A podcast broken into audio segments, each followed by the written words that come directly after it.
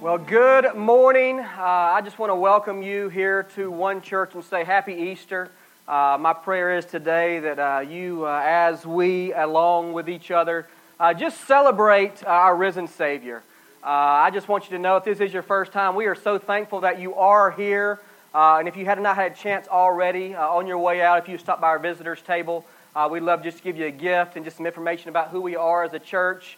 Uh, as I say every week, we are by no means a perfect church, but we have an opportunity even this morning uh, to serve a perfect God, a God who has uh, risen from the dead, and one who loves and adores you and pursues us. And, and this morning we're going to be uh, opening God's Word. We're going to be uh, obviously looking at the resurrection story. And I, I just want to start off, uh, actually I need to say third through fifth graders, you guys are dismissed. Uh, before I get too excited this morning, you guys are dismissed to your class. Um, miracles. If I was to ask you this morning, uh, do you believe in miracles? The, the, the honest-to-goodness, old-fashioned acts of God. And that's a good question that we should ask here on Easter uh, Sunday morning. I'm sure most of you would say, yes, I I believe in miracles, and I, and I would say the same thing. If I were to ask you how many miracles you have ever seen, you would probably say, oh, I don't know, I think life in general is a miracle. Some of you might say, me being here this morning, now that's a miracle, all right? But we are thankful that you are here this morning. And I'm not just thinking about the surprising events of life or, or the long-shot victories that we might uh, be able to explain in some sort of a way. But, but what I mean by miracle, I mean by those contrary to human possibility events that have no natural explanation whatsoever. And you might think, oh, that kind of miracle. Sure, I believe in that kind of miracle, but now, let's be honest, you're a little more uncertain about that. You see, the, the death of Jesus is very viable for us to say, man, I can, can believe that. And I, you know, maybe even this morning, you might even have a, a cross around your neck to represent what Jesus has done for us on the cross. But let's be honest, not many of us have little silver empty tombs around our neck, so to speak, because the resurrection of Jesus was a miracle that took place two thousand years ago that changed the world forever. And this morning, I want you to know, maybe you're saying, you know what, I, I'm not so sure about this. I'm not so sure about who Jesus is or, or even the resurrection of, of himself. And I want you to know that doubters are welcome this morning.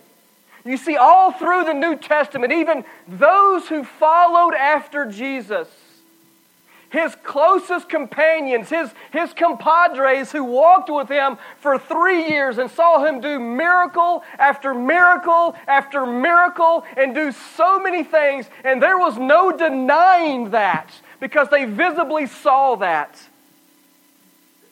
Even those closest to him, Matthew, Mark, Bartholomew, even a man by the name of Thomas who, who has the name Doubting Thomas and, and is someone we're going to look at this morning. But here's what I want to say to you this morning. Maybe you're a little skeptical even being here this morning, and maybe you're a little nervous even being here this morning. I want you to know that you are in such good company.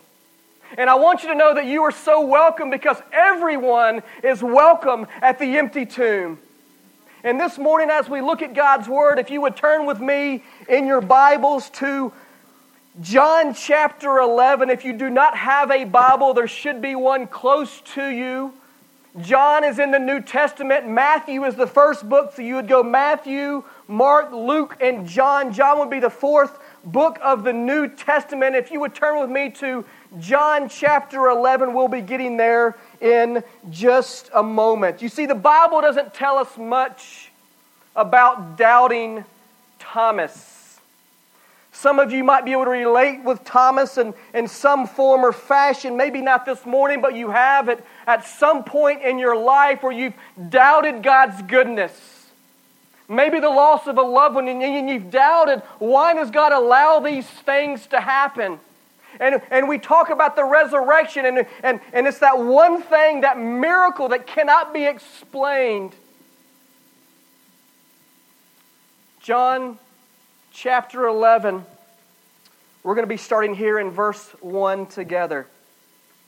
It says, "Now a man named Lazarus was sick." Now Lazarus was one of Jesus' closest companions. And so they get word here that, that Lazarus is sick. And Jesus and his, and his disciples were in a place called Jericho, which was uh, not too far away, but they were, they were in a place called Bethany, which was where Jerusalem was. And, and Jesus had been in Jerusalem, and they had literally tried to stone him out of Jerusalem. It says in previous chapters that Jesus fled the place in which Lazarus was. And I want you to understand that, because that's going to be a key component of what we're going to be talking about this morning. So, uh, now a man named Lazarus was sick. He was from Bethany, the village of Mary and her sister Martha. The sisters sent word to Jesus, "Lord, the one you love is sick." When he heard this, Jesus said, "This sickness will not end in death. No, it is for God's glory, so that God's Son may be glorified through it." Now Jesus loved Martha and her sister and Lazarus. So when he heard that Lazarus was sick, he stayed where he was for two more days. Now, now, if this was the time of cell phones, I'm blowing up Jesus' phone here. Like, "Jesus, did you not get the word here?" Like, I'm texting him phone, and you know, he's not picking up, because it says that he heard, listen to this, he heard that Lazarus was sick. And it says that he stayed where he was for two more. Anybody with me there? I mean, like, "Jesus, I am calling out for you. Where are you?" Maybe this morning you are calling out for Jesus and you wonder where he is. Sometimes we don't hear his voice, and, and we just want to feel his presence. And it says for, for two days, he's like, "Ah, not a big deal. I've got this. Not a big deal at all." He goes on and says, "And he said to his disciples, 'Let us go back to Judea.'" Now, Judea was kind of uh, the area like Beckham County, okay, so to speak. All right, and then you've got, you know, Jerusalem and Bethany were like Sayre or Canute or Elk City. So I want you to kind of understand that. It's kind of the same area there. So let's go back to Judea, verse eight. "But Rabbi," they said, "but Jesus," they said, "a short, short while ago the Jews there tried to stone you, and yet you are going back? Like, are, are you, are you crazy? Or why would you go back?" Verse nine, Jesus answered, "Are there not twelve hours of daylight? Anyone who walks in the daytime will not stumble, for they see by this world's light. It is when a person walks at night that they stumble, for they have no light." Verse eleven, "After he had said this, he went on to tell them, 'Our friend Lazarus has fallen asleep, but I am going there to wake him up.' His disciples replied, 'Lord, if he is asleep, he will get—'" That would be my response there. Like, you know, could you just kind of like spell this out for me here, Jesus? Because I'm just saying here, like, if he's asleep, like, if morning comes, he's going to awake. Obviously, Jesus had been speaking in verse thirteen of Lazarus' death, but his disciples thought he meant natural sleep. "So then he told them plainly, 'Lazarus is dead.'" That's me right there. Like, Brandon, you know, like, let me just spell it out to you, the handwriting on the wall. Lazarus is dead. I, I was just, I was trying to get to there, but you didn't get anybody like that at all. No, no, okay, here we go. "Lazarus is dead, and for your sake, I am glad I was not there, so that you may believe. But let us go to him." Let us go to him. See, I want you to see this here, because Jesus is willingly going to a place where there will be, where there could be danger. Jesus is, is willingly going to a place, and, and you think about that, and you think of what Jesus has done for me and you, as he willingly, as it says, when he was in the Garden of Gethsemane, and when they come, and, and Peter, he cuts off the guard's Uh, ear here, and, and Jesus is like, whoa, whoa, whoa, whoa, whoa, Peter, this is not the way it's going down here. Let me tell you something. I could call in a thousand angels right now, and they could pluck me out of this place, but I am willingly going to the cross. I, I want you to get this. I want that to soak in this morning, that Jesus, time and time again, willingly goes and does things because of his love for you and for I. And I love this. Here's Thomas. Here's Thomas speaks up. And he says, "Let us go also, that we may die with him." And so here's what Thomas, here's what doubting Thomas, Thomas seems to get a bad rap many times. Anybody get a bad rap sometimes in your life? It's like, people don't get me, and I do this, and it ends up wrong, or whatever. Doubting Thomas, I mean, he is like, man, I'm willing to lay my life on the line right now for you, Jesus. Like, you're going into harm's way, but I, I am going there with you. I love this, this understanding here, the love and the compassion, and it's almost like Thomas gets it. It's a brief statement that reveals enormous courage in the life of doubting Thomas. There is love, loyalty, despair, sacrifice, and total commitment. There's one more place in the New Testament, in, in John chapter fourteen, where it speaks about doubting Thomas. This is the night before the crucifixion. It was Thursday night. And Jesus was having his last supper, his last meal. He was having communion with his disciples, and, and Judas has already gone and, and done his thing. And, and Jesus is sitting with his eleven disciples here. And he's explaining to them, he's sharing with them. In John fourteen, chapter uh, fourteen, verse one, it says, "Do not let your hearts be troubled. You believe in God, believe also in me. My Father's house has many rooms. If that were not so, would I have told you that I am going there to prepare a place for you? And if I go and prepare a place for you, I will come back and take you to be with me, that you also be where I am. You know the way to the place where I am going." So all the disciples are sitting there and, and they're listening and intently listening. And then here comes a great honesty where Thomas blurts out, verse five of John fourteen. He says, "Lord, we don't know where you are going, so how can we know the way?" Anybody been there before? "Lord, I, I don't understand what's going on. I, I don't understand you're working." And, and Thomas is so honest. I, I want to say something to you this morning. Maybe that's you.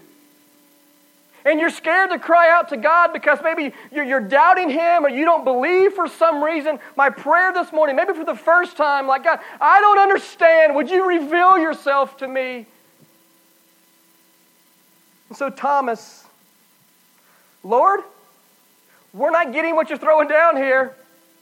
Lord, we don't know where you are going, so how can we know the way?" You see, putting our faith in Jesus doesn't mean putting it there blindly. For some, following Jesus was an easy decision.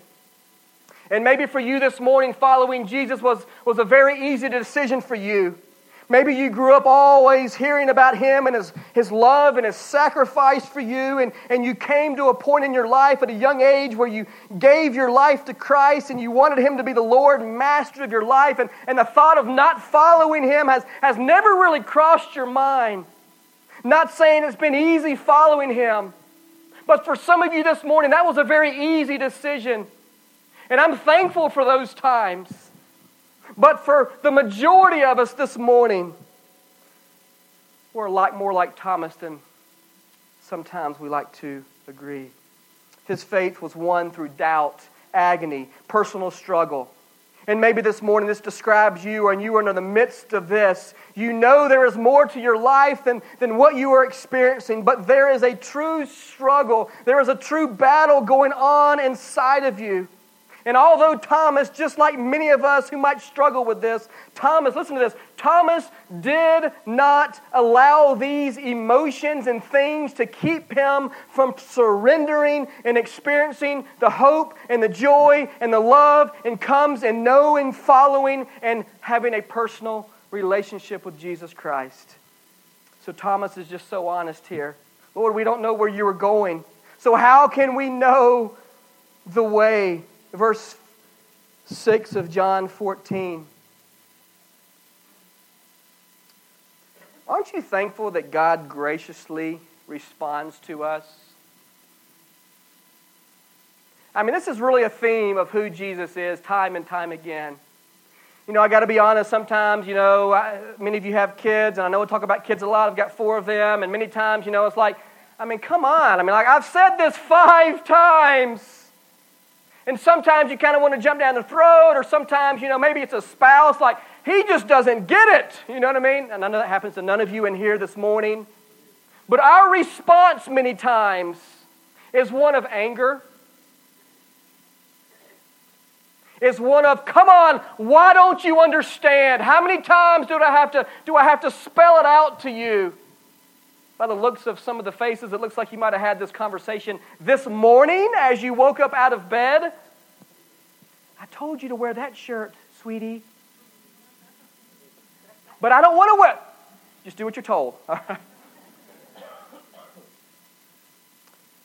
Jesus' response in, in verse six is really pretty amazing. He doesn't come down. He doesn't get harsh.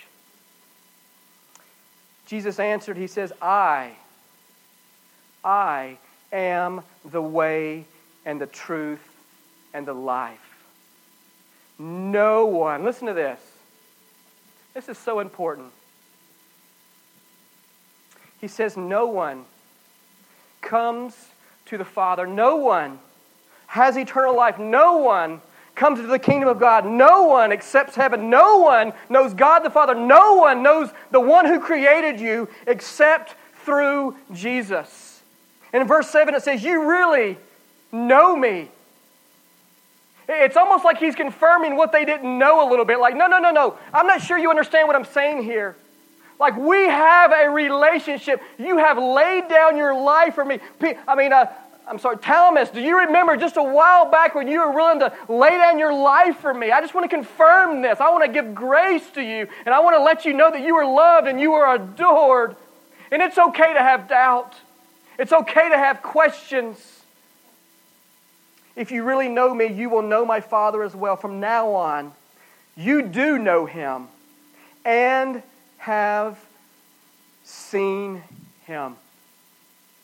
You see, I love how Jesus is setting the stage for one of the greatest crises of beliefs.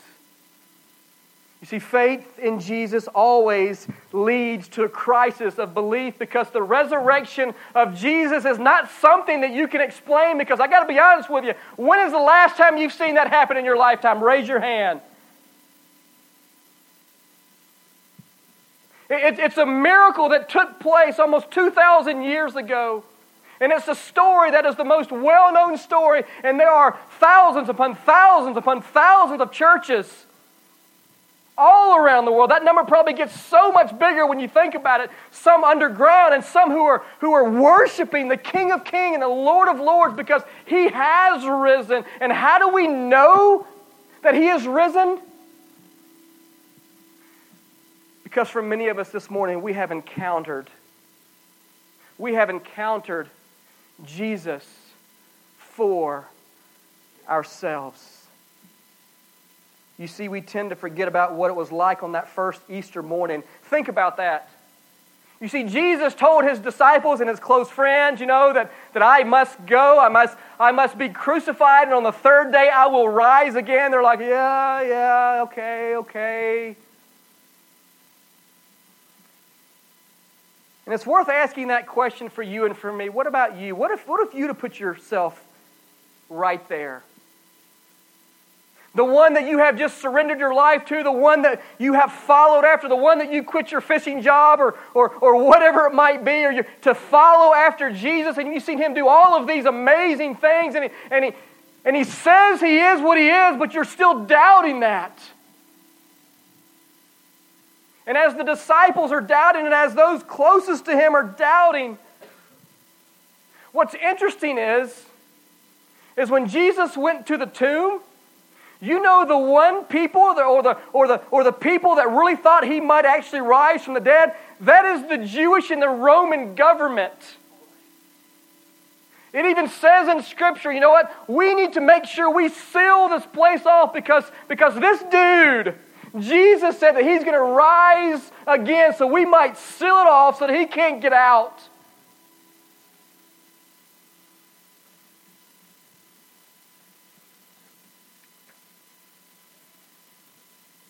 Mark chapter sixteen, verse one.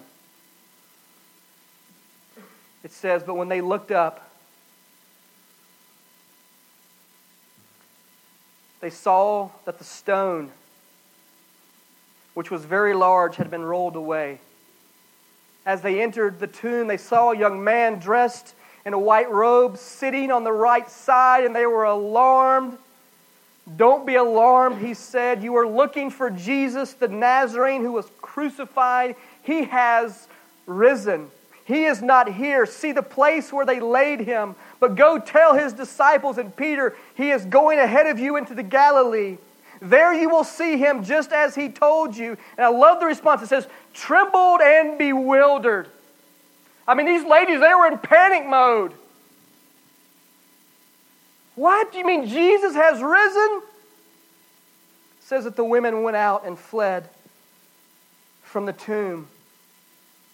John's account of this, John twenty, verse two, it says, "So she came running to Simon Peter and the other disciples, the one Jesus loved, and said, 'They have taken the Lord and out of the tomb, and we don't know where they have put him.'"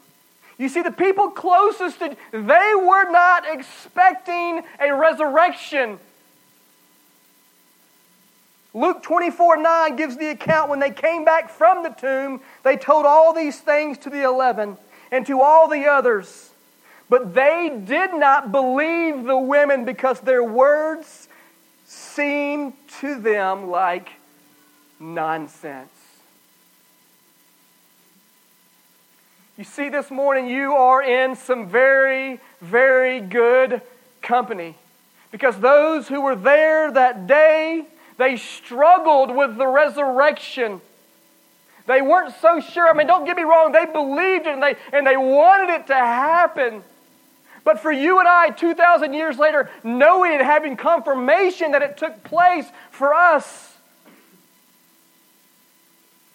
and the eyewitness account that took place days after the resurrection to solidify and validify what Jesus did for you and for I.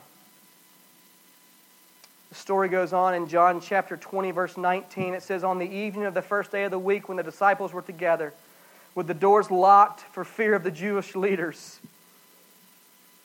I mean, these, these guys were scared.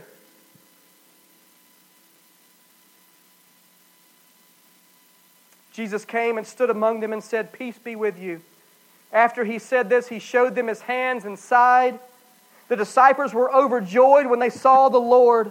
Again, Jesus said, 'Peace be with you. As the Father has sent me, I am sending you.' And with that, he breathed on them and said, 'Receive the Holy Spirit.'" You know, I'm hoping that Jesus brushed his teeth at that time as he breathed on them. "Receive the Holy Spirit." Now, verse twenty-four, it says, "Now Thomas, one of the twelve, was not with the disciples when Jesus came." Verse twenty-five goes on and says, "So the other disciples told him, 'We have seen the Lord.'" His closest friends, those he's been doing life with for the last several years. Like, "Thomas, we have seen Jesus." Like, we have touched him. We've, we've been revealed to him. "But he said to them, 'Unless I see the nail marks in his hands, and put my finger where the nails were, and put my hand into his side, I will not believe.'" We don't know why Thomas was not with the other ten disciples. Maybe because of who Thomas was. Maybe he was alone. Maybe he was grieving, as some of us grieve differently. We don't want to be around. We don't, we don't know what's going on here. We just know that Thomas was not there. And when all of his friends come to him and say, "Man, Jesus is alive," he's like, "Unless I see it for myself." And so many times Thomas is, is scrutinized for that. Let me tell you something. As I say every single week, I never want you to take my word for it. My prayer is, is that you have a personal encounter with the risen Savior, because if you take my word for it, I can promise you it will not stick. And I pray for my kids, and I pray for so many of you that you will have a personal encounter. And I love that Thomas responds this way. Like, I just want to be in the presence of Jesus. I am in love with Him, and I'm hurting. And yes, I'm even having doubts.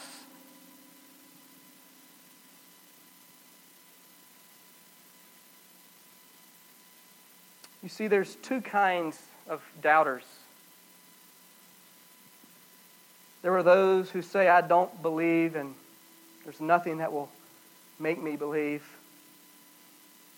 Such people enjoy their doubt. They talk about it, maybe even laugh about it, and maybe even get angry when they're confronted about it. A person like this is, they're not looking for answers nor for truth. You see the Pharisees in the New Testament, for those who know, they fall into that category. Jesus tells them in Matthew sixteen that when Jesus, they asked for a sign, he, he refused and called them an evil and adulterous generation. You might say, why did he respond that way? Because here's the thing, Jesus knows our hearts. Jesus knows our desire to know truth. Jesus knows our desire to, to follow after Him. Jesus knows our doubts. Jesus knows. Jesus knew Thomas. And I believe He, he, he came in a gracious manner to, to Thomas because He knew his heart. And Jesus knows your heart as well. As we close our time together, the story continues in John twenty, verse twenty-six. It says, a week later, His disciples were in the house again. And this time, Thomas was with them. Though the doors were locked, I mean, they're, they're still fearful of what might take place. Jesus stood among them and said, peace be with you. And I love this. With all of his doubts, with all of their fears, with all of the unknowns, and he said to Thomas, put your finger here, see my hands, reach out your hands and then put it in my side. And he tells Thomas, stop doubting and believe. Thomas responds and says to Jesus, my Lord and my God. My Lord and my God. In verse twenty-nine, it goes on, and Jesus told him, because, listen to this, I love this, because in this moment, Jesus was thinking of you. Jesus was thinking of all those who would come after Thomas. Jesus would, would think of all those people when Jesus ascended into heaven. And, and he's thinking of you this morning. And this verse is for you this morning. He says, Thomas, because you have seen me, you have believed. And then he says, blessed. Blessed are those who have not seen and yet have believed. I'm going to ask Jared to come and join me here on stage. Here's the wonderful truth I want you to, I really want you to take away this morning.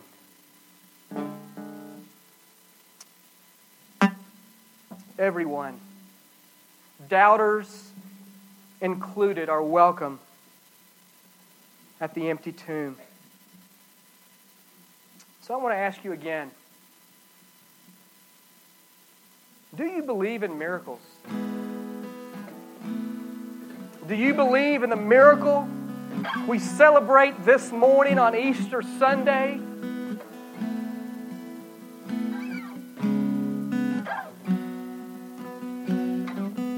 Maybe your answer is, is no. Maybe your answer is, I'm not sure.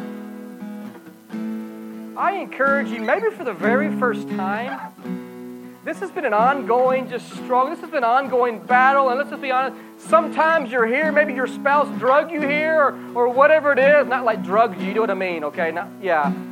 hold you. All right, that would be that would be extreme. But whatever. Huh. I just want you to know how much Jesus loves you. And the depths of the things that He will do to pursue you. You know, I think of all these these scriptures in the New Testament. I think of I think of Saul. He was on his way to Tarsus. I mean, he was literally, he was on the opposite side of the fence. He was aggressively persecuting the people who followed after Jesus. And in a moment, listen to this, because of an encounter with Jesus Christ, his life changed forever. So maybe this morning you're saying, man, I, I doubt it. I struggle with understanding what Jesus did. I want you to know that you are in good company and God knows your heart. And that will not keep Him from pursuing you and being gracious to you even this morning. But here's the thing. I want to be honest this morning as we close. When you and I, when we come to the empty grave, there must be a response. There must be a response. Either we come to the empty grave, and as we think about the resurrection of Jesus, either as Jesus said, I want you to stop that and I want you to believe in my prayers. That's everyone in here. But the probability, there's probably a few who are doubting. And I want to give you an opportunity, maybe for the very first time, give your life to